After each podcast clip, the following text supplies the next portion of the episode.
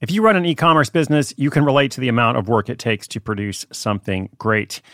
And of course, you want to optimize your workflow and reduce costs. That's why I want to say a big thank you to our partner, ShipStation, and perhaps introduce you to them as well. If you are not familiar with ShipStation, they've been supporting Side Hustle School for years. They have helped so many of our listeners make things much easier, automate their shipping tasks, help them scale their business, and also, this is not a small thing, save thousands on shipping with industry-leading carrier discounts. ShipStation is the innovative tool that helps turn your shipping challenges into opportunities for growth. Go to ShipStation.com and use code HUSTLE to sign up for your free 60-day trial. 60 days free. ShipStation.com, code HUSTLE. When you need mealtime inspiration, it's worth shopping Kroger, where you'll find over 30,000 mouth-watering choices that excite your inner foodie. And no matter what tasty choice you make, you'll enjoy our everyday low prices, plus extra ways to save, like digital coupons worth over $600 each week. You can also save up to $1 off per gallon at the pump with fuel points. More savings and more inspiring flavors make shopping Kroger worth it every time. Kroger, fresh for everyone. Fuel restrictions apply.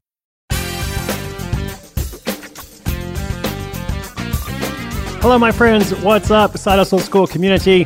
Awesome people of the internet, amazing person who's listening to this podcast. Thank you so much for being part of a community, people all over the world who are interested in creating positive change in their life. My name is Chris Guillebeau. I have the privilege of bringing you the stories, sharing my experience, my expertise, such as it is.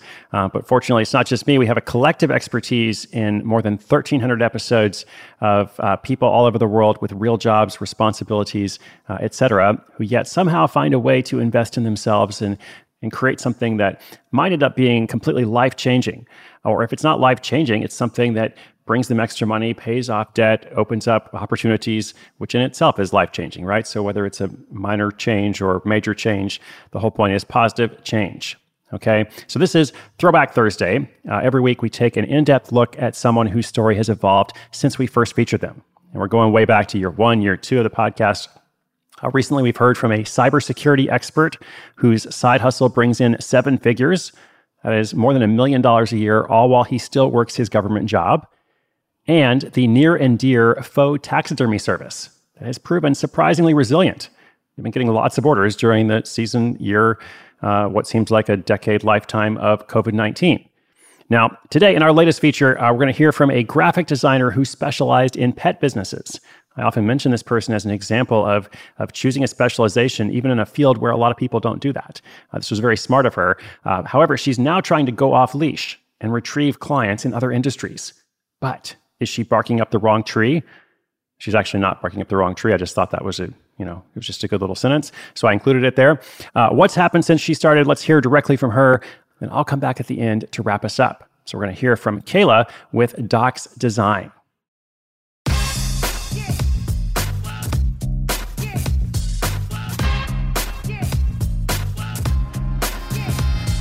My name is Kayla Pipko. I own Dox Design, a branding studio located in Grand Rapids, Michigan, and we were featured on episode 485. Dox Design helps small businesses grow through what we call drool-worthy branding and packaging design.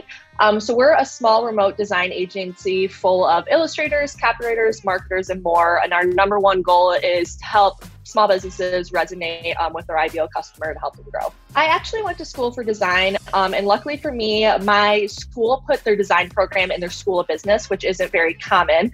So rather, instead of taking pottery, I took marketing. And this really kind of helped me get a sense for business. I ended up graduating. I worked at one of the top agencies in Midwest. I was working really crazy long hours. I have three dachshunds, which is what inspired me to start my side hustle. And I was quickly realizing that this path I thought I wanted to take for the last 4 years wasn't really for me. Having to leave the dogs and an office job wasn't really just what I wanted.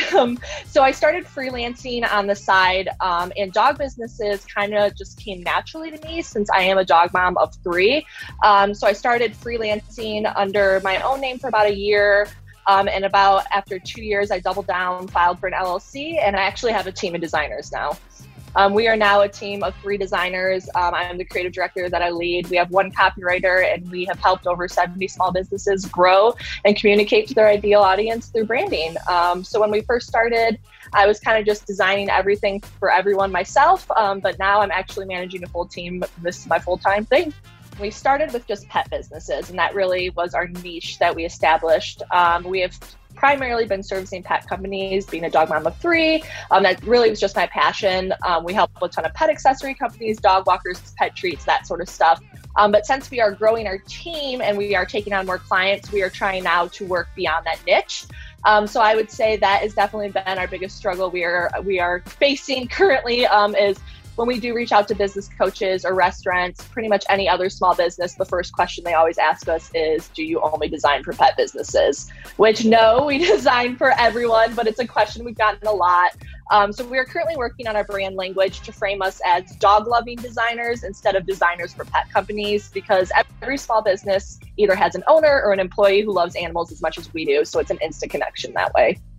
Even though it's currently a challenge right now, I would say building a community or a niche right away definitely helped us grow fast. As much as expanding beyond our niche right now is something we're trying to fix, it's definitely the reason why we grew so fast. By niching down into a specific industry, it really allowed the referrals to come in faster. Other pet companies would see our clients post their new brand on social media, pet companies follow other pet companies, and they would reach out.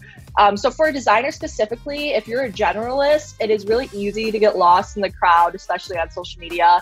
So if you have something that makes you different, whether that's a niche in your design style or your clients you serve, or it's really like that special sauce that really helps you grow faster. Awesome. Thank you so much, Kayla. Appreciate that. I want to focus on this whole issue of specialization versus being a generalist, et cetera. We talk about it from time to time, but this is a great example. And Kayla said in her update, she was talking about how if you're a designer specifically, well, there's that word again, specific. If you're a designer, it's really easy to get lost in the crowd, especially on social media.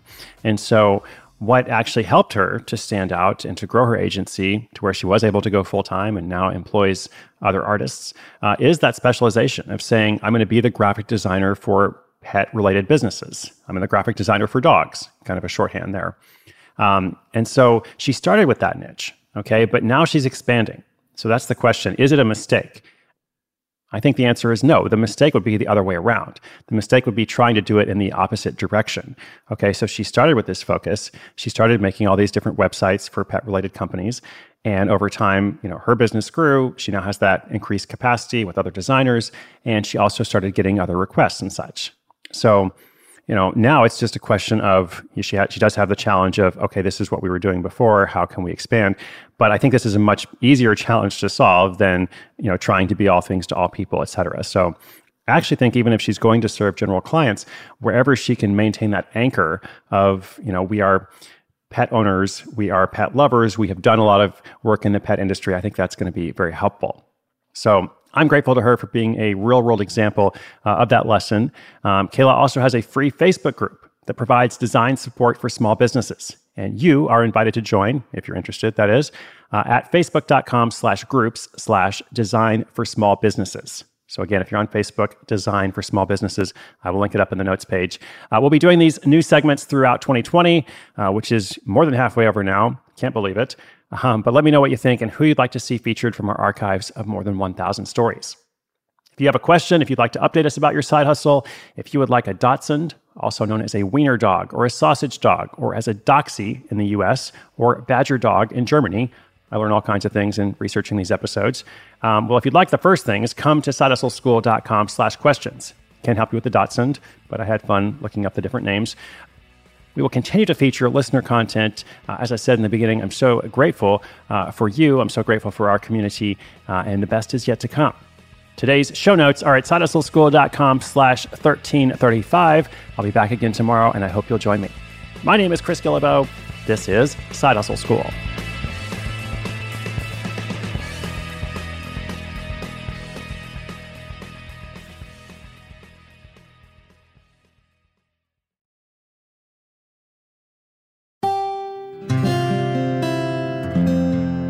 From the Onward Project.